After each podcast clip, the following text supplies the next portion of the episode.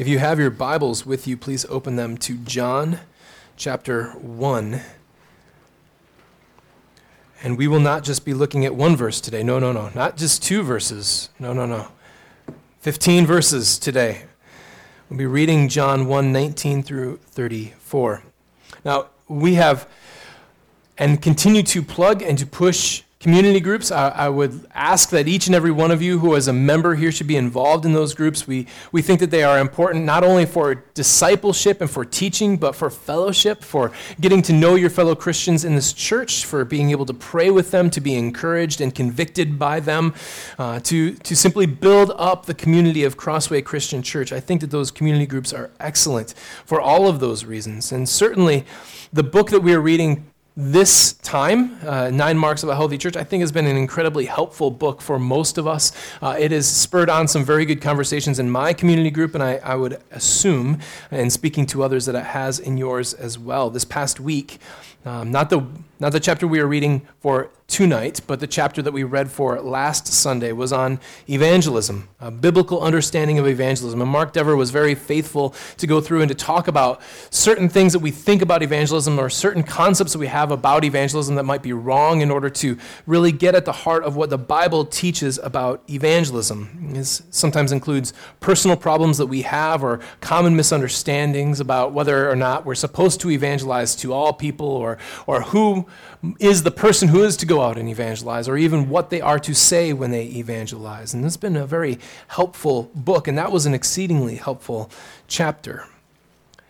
One of the things you find, though, as you, as you learn, and you learn about learning, is that learning is always best when it's experienced. When you have somebody who shows you an example of what to do, that is easily the best way to learn. And this is true for everybody. If you are a child who's learning to walk, watching other people walk is a really helpful thing. If you are learning how to do calculus, watching someone do calculus is a very helpful thing. If you are going to be a surgeon, then it helps to watch other surgeons and how they go about it. Just reading something in a textbook is probably not what you, what, what you want your doctor doing before he does your quadruple bypass. You want to know that he has actually seen it done, right? That's a good thing. Examples are wonderful. And so it is providential then in the the week that I have had as I preached a revival on Wednesday, we talked about evangelism on Sunday. We have this beautiful example of John the Baptist and how he points people to Christ. And so today we come to learn from his example, to see what we can uh, call from his example, and how we can better point people to Jesus. So if you would, read with me from the Gospel of John, beginning in verse 19, and we will read through verse 34. And this is the testimony of John when the Jews sent priests and Levites from Jerusalem to ask him, Who are you? He confessed and did not deny, but confessed, I am not the Christ. And they asked him, What then? Are you Elijah? He said, I am not. Are you the prophet? And he answered, No. So they said to him, Who are you? We need to give an answer to those who sent us. What do you say about yourself? He said, I am the voice of one crying out in the wilderness, Make straight the way of the Lord, as the prophet Isaiah said. Now, they had been sent from the Pharisees, and they asked him, Then why are you baptizing if you are neither the Christ, nor Elijah, nor the prophet?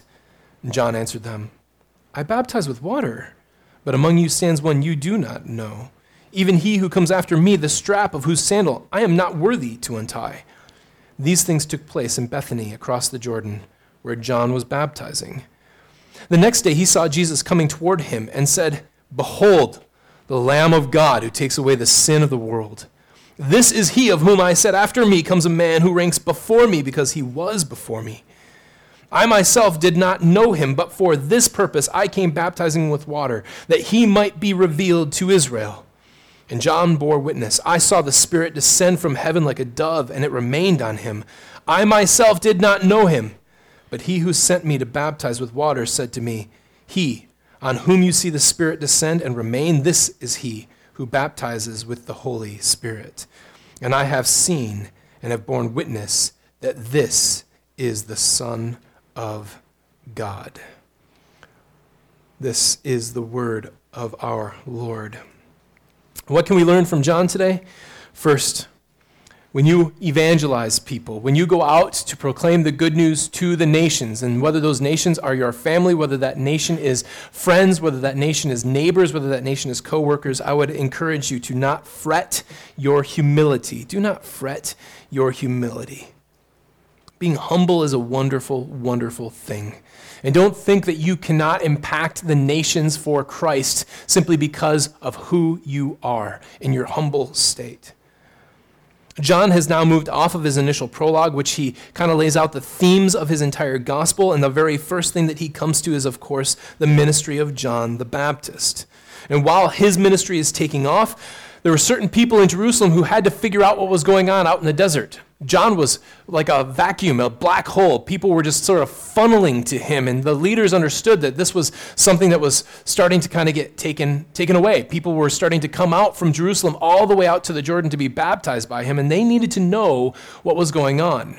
It's not that they are simply nosy bodies. This was actually their job. As leaders in Israel, they needed to make sure that John wasn't doing something nefarious, that he wasn't doing something that would cause the people of Israel pain and destruction. And so they come out to ask him some questions, specifically addressing who he is. And John confesses right away he is not the Christ. Their question focuses on whether or not he's the Christ. He says he didn't deny, but he confessed the denial that he is not the Christ. Notice what he doesn't do here yet. At this point in time in the gospel, John doesn't know who the Christ is, but he knows one thing's for certain he ain't him. And so he says very clearly, I am not the Christ. They ask a second question, which we will jump to the third one first Are you the prophet? He says, No, I'm not the prophet.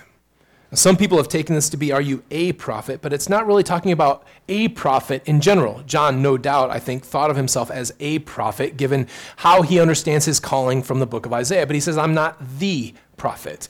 So if you're not the Christ, who is the main person we're working for, maybe you are the prophet. That the prophet comes from a passage of Deuteronomy in chapter 18, where Moses prophesies that the Lord God will raise up for you a prophet like me from among you, from your brothers. It is to him you shall listen. Now, that clearly is not only looking forward to prophets like Isaiah and Hosea and Amos, Elijah and Elisha, and all the other prophets, but it's looking forward to a specific prophet, one who will look like Moses. We would have to believe, if we read the book of Matthew, that that Moses like figure is none other than Jesus himself, but John answers correctly. He says, I am not the prophet. This is not who I am. The second question is actually the most interesting for us. They ask him, Are you Elijah? Which he answers, No.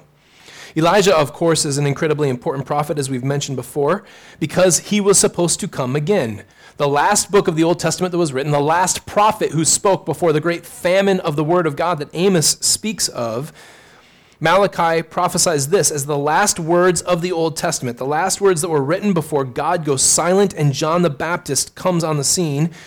Malachi writes, Behold, I will send you Elijah the prophet before the great and awesome day of the Lord comes. And so they say, are you the forerunner? Are you the one who is to come before the great and awesome day of the Lord? And John the Baptist says, No.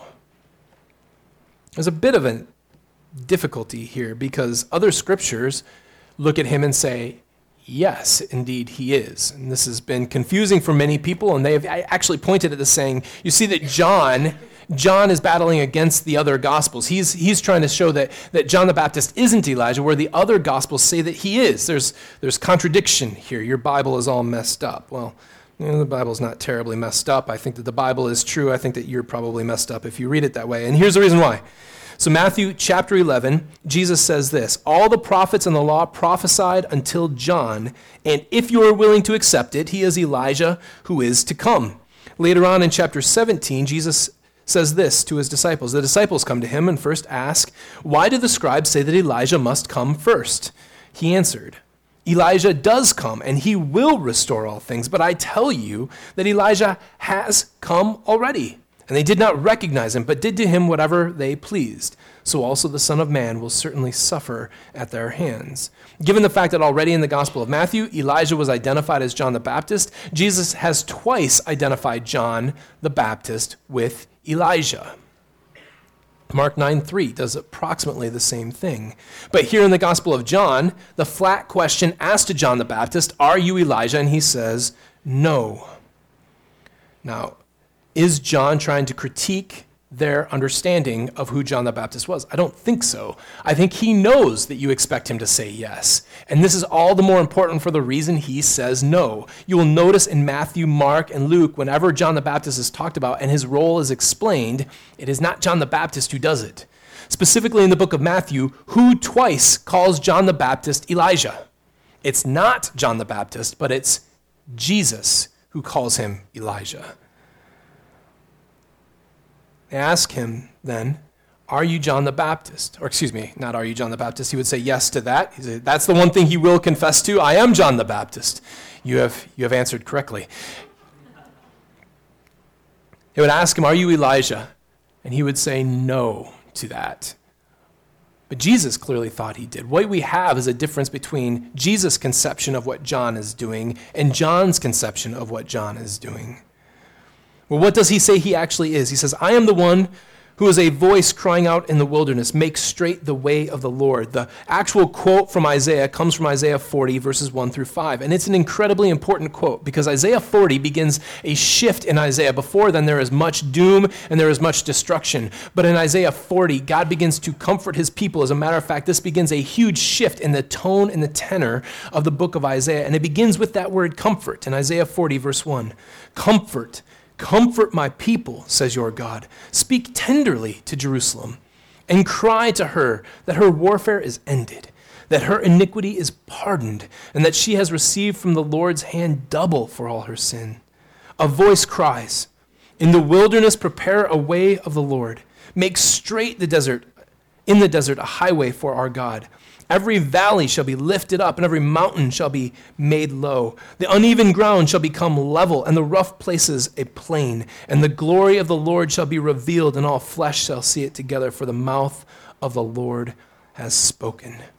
He is a voice crying out in the wilderness. This passage of Scripture was for people who would be or were in exile. And he's saying that there will come a time when God will comfort his people, and there will be a voice crying in the wilderness, Make straight a path for our God. And that straight path is meant to image the easiest road that you could possibly find. These are people who don't know anything about asphalt and they don't have caterpillar tractors to level mountains, but he says something's going to happen. The valleys are going to be raised up and the, the mountains are going to be brought down. The rough patches will be smoothed out and it will be like an eight lane superhighway for you to be able to come back to your God. You were in exile. I will make it as easy as possible. There will be clear and it will be evident the path back to me.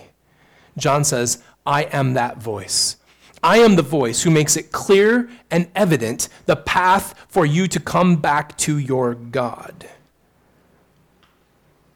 The Bible is very, very clear on John's ministry. It is exceptionally important.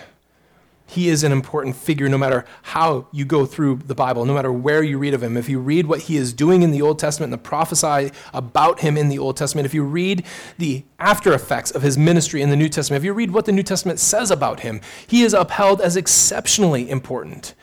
Every gospel includes him. Now, the gospels don't include every single story, especially John's gospel eliminates many of the stories that the other gospels preach. So when John tells you the same information that the other gospels tell you, it is vitally important that you understand that. Mark, as, as much as Mark wants to get moving with his gospel and he wants to get into the nuts and bolts of what Jesus did, he cannot start his gospel except by starting it with John the Baptist.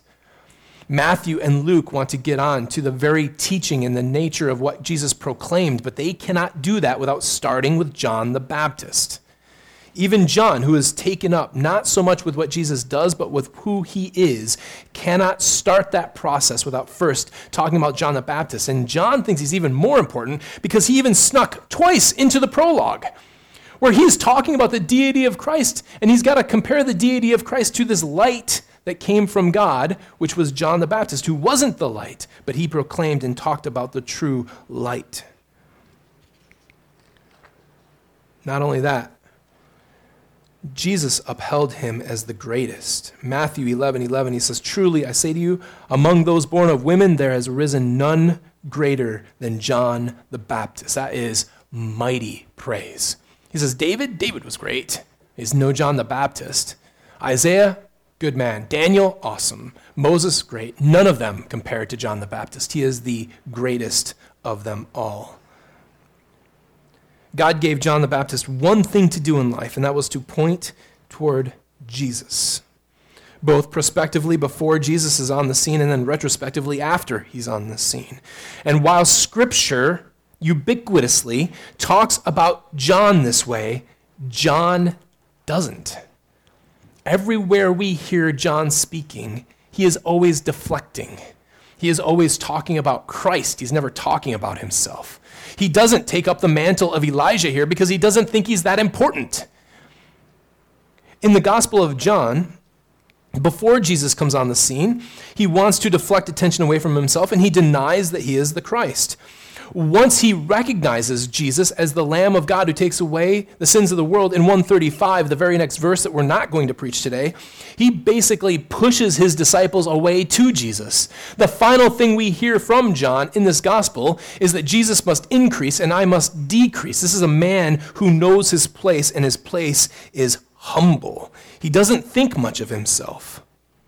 Even in the Gospel of Matthew, before Jesus turns around and says, Of all the men born of women, none is greater than John the Baptist. The reason why he has to mention that is because the crowds probably think worse of John the Baptist because in prison, he sends a message out. Knowing that his life is about to end, all he wants to know is Did I do the one thing right that God put me on earth to do? Are you the Christ, or should we be expecting another one? And Jesus says, No, John, you did your job well. That is a humble man. He doesn't, he doesn't care about his life ending in prison. He doesn't say, I was so important and now I'm dying in prison. Jesus, come and free me. He says, All I care about is that I did my job well. In other words, John was always under the assumption that he was a much smaller light. He was the moon to Christ's sun. His ministry was very particular and somewhat small. And regardless of what Scripture holds him up to be, John was exceedingly humble. Just exceedingly humble we can all think through our own lives and the humility that we are to have. Listen, let's take a different tact. Think through Jeremiah 29 11, a very famous passage. I know the plans that I have for you, declares the Lord, plans for welfare and not for evil, to give you a future and a hope. Now, that was written to exiles who were to come back. And we can say, well, we have to be careful in how we appropriate it, but you ought to appropriate it. Those plans are for the exiles who are brought back. That means those plans are for you. God knows what He wants for you, He wants a future of goodness for you. So let's think through that. Where is that future of goodness? Is it here and here alone? Well, certainly we taste of it here, but we know that ultimately our hope is deferred and delayed for heaven. The, the fullness of that passage is referring to our living with Him in heaven. So, Christian, why are you here? Why has God left you here? If, if his plans are to be with you in heaven, and he has already made a way for you to be to heaven, why has he left you here? It is, of course, for you to do exactly what John the Baptist did. You are to point people to Christ.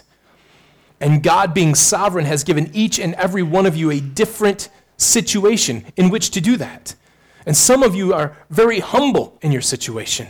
Some of you don't have great influence. It's unlikely that you have much of a voice in the world. You speak up.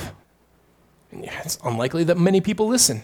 Most of you speak up and your kids don't listen, let alone everybody else in the world. You likely don't have much of an audience. Not only do people not listen to your voice, there's not many people listening to you. You likely don't have much of an opportunity to gain these things. 1 Corinthians 1 26 through 29, Paul, talking to the Corinthians, says this Consider your calling, brothers. Not many of you were wise according to worldly standards. Not many were powerful. Not many were of noble birth. But God chose what is foolish in the world to shame the wise. God chose what is weak in the world to shame the strong. God chose what is low and despised in the world, even things that are not, to bring to nothing the things that are, so that no human might boast in the presence of God. When you think of the gospel of God going out into the world, no doubt you think of great preachers. You think of Billy Graham, right? It is estimated that he preached the gospel to over 215 million people in his life. I'm going to go out on a limb. You're not going to do that. Maybe 215 people, but probably not million people, right? George Whitefield can do even better than that. George Whitefield was said that when he was an evangelist in the early days of America, that when he went out and throughout the course of his life, 80% of the colonized part of North America had heard him preach. 80%. And that's not like heard him recorded. That means they showed up and saw the man from a great distance and they heard his voice. 80% of the people. In great scheme of things, friend, you are insignificant. You are not Billy Graham. You're not George Whitefield. You're not John the Baptist.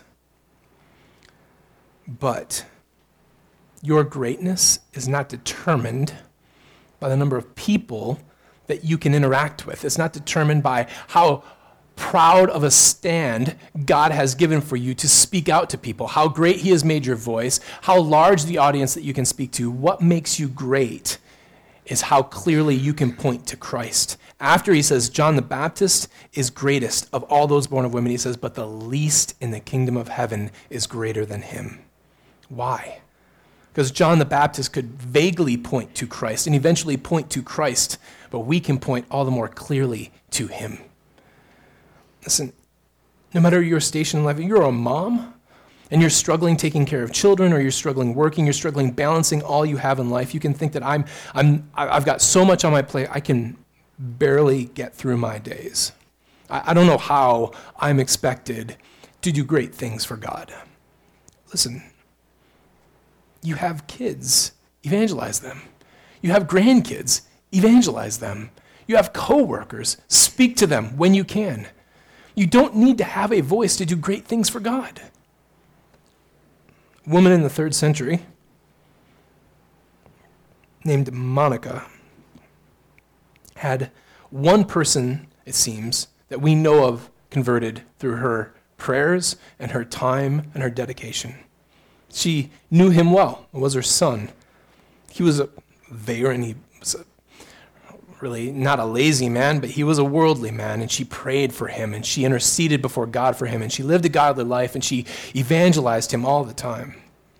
She was not much, but her son was. And Augustine shaped, absolutely shaped the church for 1,500 years. And he himself would say his conversion was due to God working through his mother.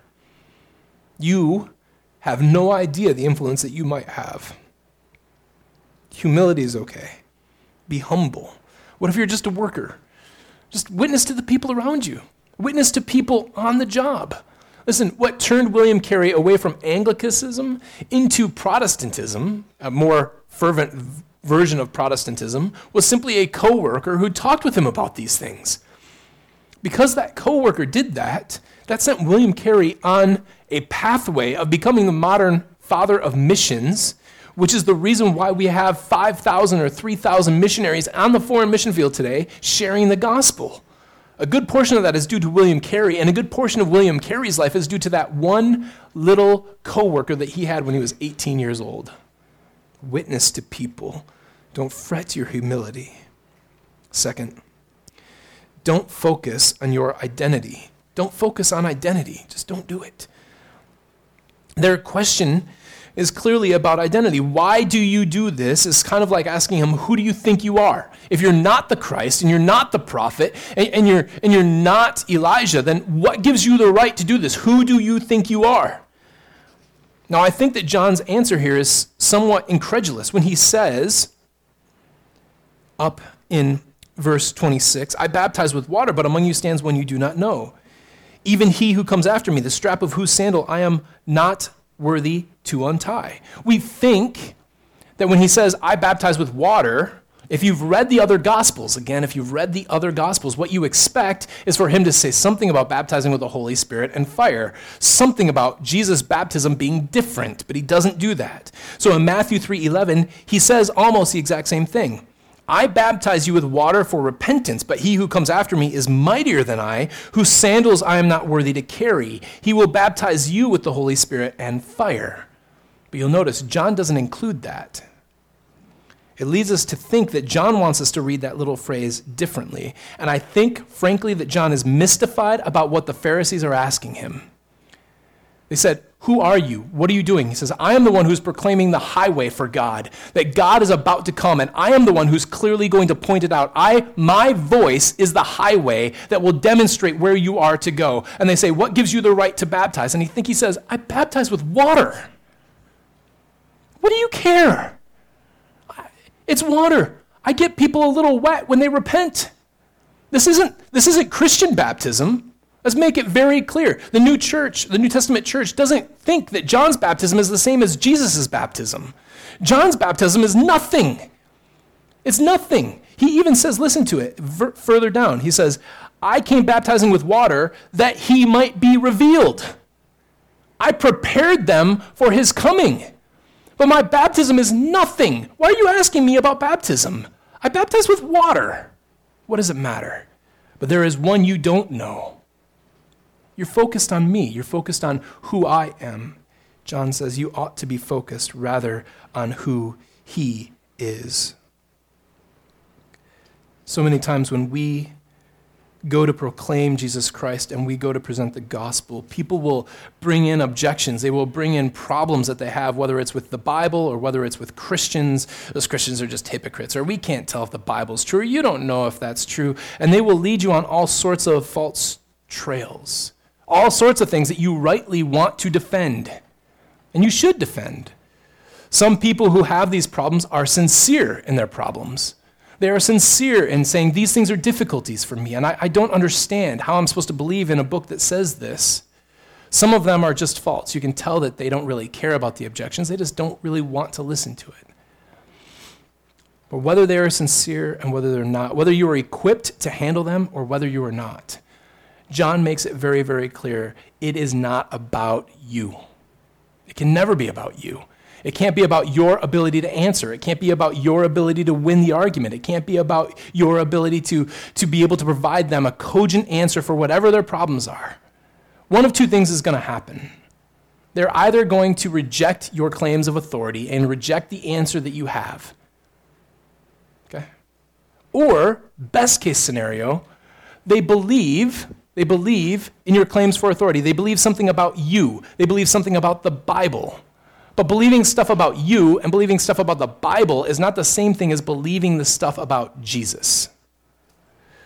So, especially if this is about the authority of Scripture, which it kind of seems like what's going on is whether John has the authority to proclaim what he's doing or not. What gives you the right, they might say, to proclaim to me the things of God?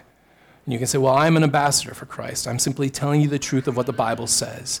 Even if you can get them to a place where they accept that the Bible is authoritative, I, I do not think that that is, that is enough. Listen, in John 5 39 through 40, Jesus says to people who stand against him, He says, You search the scriptures because you think in them you have eternal life. And it is they that bear witness about me, yet you refuse to come to me that you may have life. He acknowledges that you uphold scripture. You want to go to Scripture to find eternal life? That's great. Eternal life is standing in front of you and you still don't see it. Having people who uphold the authority of the Bible is not enough. And a very, very powerful parable about the rich man and Lazarus. The rich man is in hell, and he talks to Abraham, and he says to Abraham, I beg you, Father, to send him resurrection to my father, send Lazarus to my father's house, for I have five brothers, so that he may warn them, lest they also come into this place of torment. He's in hell. But Abraham said, They have Moses and the prophets, let them hear them. And he said, No, Father Abraham, but if someone goes to them from the dead, they will repent. And he said to them, If they do not hear Moses and the prophets, neither will they be convicted if someone should rise from the dead. Listen, this is not a man who thought that Moses and the prophet weren't speaking for God. And Abraham's very clear listen, if you, you can have them, and if you don't see Jesus in them, it doesn't matter. Winning arguments, making it about yourself, is never what it is. And frankly, we do this sometimes with our testimonies. In our testimonies, we talk about, I was this, I did all these things, I, I acted like this, I did this. Jesus died, I believed. Now I'm a pretty good guy. And so, what we end up doing is we have the general flow of things, but on both sides of the equation, there is a huge emphasis on who you are with this little sliver of gospel in the middle. It shouldn't be like that. It should be, I was a sinner. I engaged in these kind of things. I, I, was, I was wrong before God, but then I heard about Jesus. Let me tell you about Jesus. This is what Jesus did for me. And Jesus should be, listen, if, it, if, it's, a, if it's a, you're going to a deli, little slices of bread, lots of meat, right? Some of your testimonies are huge slabs of bread with like a little cheese in the middle. We don't want that, okay? As delicious as that might sound real thick on the gospel, real thick on Jesus. John does not want to talk about himself, but he says, There stands one among you you don't know. You should be asking me about him. Don't focus on your identity. Don't focus on the identity of the Bible. Focus on the identity of Christ. And thirdly, don't forget gospel clarity. Don't forget gospel clarity. Be clear about what the gospel is. There are many reasons why you might muddle this. There are bad reasons and there are good reasons. Bad reasons, maybe, if you are unclear about what the gospel is, maybe you don't know the gospel. Maybe you don't actually understand what it is that you claim to believe. Maybe you're not a believer. Think through if you can actually proclaim the gospel to somebody. Can you sit down and can you tell the the elders? Can you tell somebody else in the church? Can you tell an unbeliever what the gospel is succinctly? Maybe it's because the gospel hasn't been clearly given to you. You are a true believer, but the elders, the preachers, uh, don't do a good enough job being clear with what the gospel is. Maybe it's because you don't read enough of your Bible, and so you get confused about what the gospel is and about what are gospel things. There are plenty of good reasons why you might not as well. In the gospel, as we talked about on Sunday night when we talked about evangelism, the gospel is gargantuan. The gospel covers every little facet of your life. To think that at any point in time you can sit somebody down and give a complete gospel presentation is somewhat false, as though the gospel can be limited to a 30 minute or two hour long conversation where you talk about Jesus. It is always going to be bigger than that. It is always bigger than that. The gospel encompasses everything about us, from the clothes we wear to the food we eat, the songs we sing, our speech, our politics, our friendships, our families, our environment, social justice, education, time management, finances, parenting, how to be a good kid, work ethic, all of these things are impacted by the gospel. Now, if you want to do systematic full presentation of the gospel, you have to have somebody who is able to witness your holy life throughout all of its entirety. That is a witness to the gospel. But we do need to have an ability to get the gospel down to its, its most sort of nut form. What is the, the basic, what is the foundation of what the gospel is? Is it that Jesus does a lot of stuff for us? He liberates us, He's a great example for us. He shows us what God is like. He's a really excellent teacher. He's a wonderful friend and comforter. Is that what the gospel is? The gospel is those things. Gospel does mean that God loves you and he comforts you with the gospel. The gospel is the fact that Jesus is an example for how we are to live our lives in holiness. Those things are true, but they're not foundational. What John does here is show us the foundational thing. When he saw Jesus coming toward him, he says, Behold, the Lamb of God who takes away the sins of the world. The gospel is about sin, first and foremost. The gospel is about the fact that you as you stand today, even as a believer, as you stand today, you would be condemned outside of the work of Jesus Christ. You are sinful in and of yourself. That sin is not just the things that you have done as though you can change. That sin is part and parcel of who you are. You cannot get out of its web. The more you try to shake it, the more it encloses upon you. It's like a Chinese finger trap. You cannot pull your way out. It hangs on you, and there is no escape from it. You deserve the wrath of the Almighty God from all eternity eternity, to bear down upon you, to burn you forever in ways that we can even have a language to talk about because they're so horrific. The New Testament has to turn to metaphors like where there's clenching and gnashing of teeth, where the worm does not die, of eternal fire. Listen, hell is not eternal fire, it's worse. That is what we deserve and what the gospel is, is first and foremost, before it is anything else, is your deliverance from that reality. You were sinful, but Jesus took away the sin of the world. He bore the sin on his shoulders. He removed it from you. He quenched the Father's wrath against you. By taking his wrath, Jesus has taken it away from you and put it on his shoulders, and he has removed it from you. Secondly, is about sacrifice. Jesus doesn't do this by wishing it to happen. Jesus doesn't do this by asking the Father to remove sin from you. Jesus doesn't do this because he's a shining example of a nice guy and he says, Listen, I'm going to die, and so maybe you can back off on all the anger and wrath, Dad. No, Jesus took your wrath upon himself. That is what sacrifice means. He laid down his life for yours. The whole idea of the lamb here, especially when he's talking to priests and he's talking to Pharisees, would have conjured up immediately not just the Passover, but all of the sacrifices. Those lambs were sacrificed so that God's wrath would not fall upon the people. Instead, it fell upon the lamb. And that is exactly what Jesus does. To take your sin away, he must die. The death that was owed to you, he took upon himself. So the gospel is about sin, the gospel is about sacrifice, and lastly, and most importantly, the gospel is about Jesus. Notice how he talks to him. He says, I didn't know who he was. I didn't know him.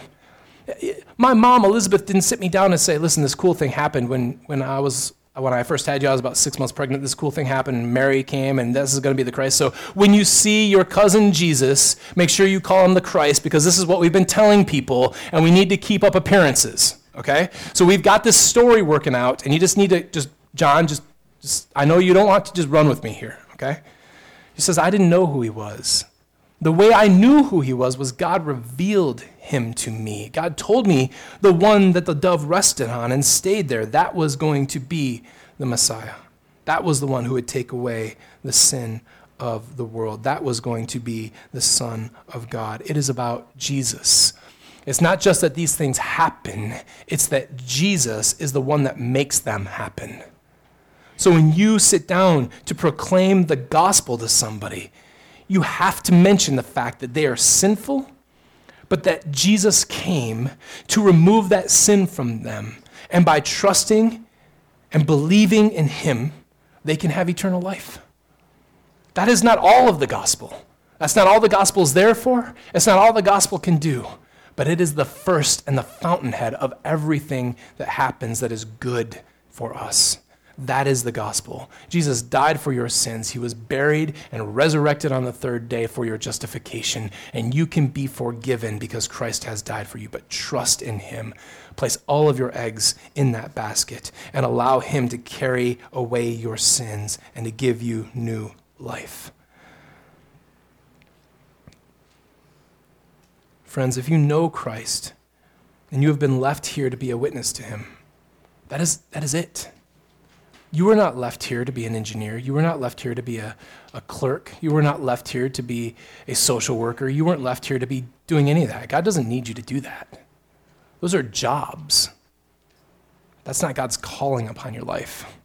You will search in vain to find a verse that says you were called by God to be whatever your job is today. You can fill in, I don't care what job you have, even my vocation. There is no place that says, Doug was called to be this, but every single believer was called to be a witness to Jesus Christ. Every single one of us was.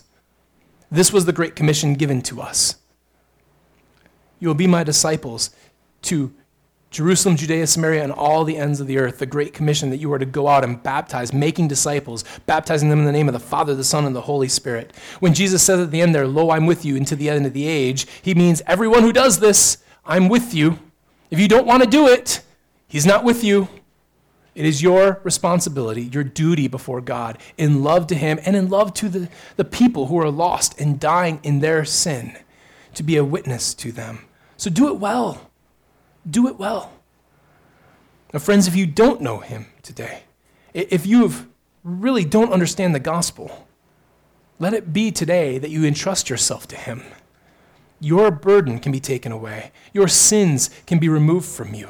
You don't have to stand condemned before God anymore. You can be assured of your salvation because Jesus Christ has taken away and removed your sins by sacrificing himself on your behalf.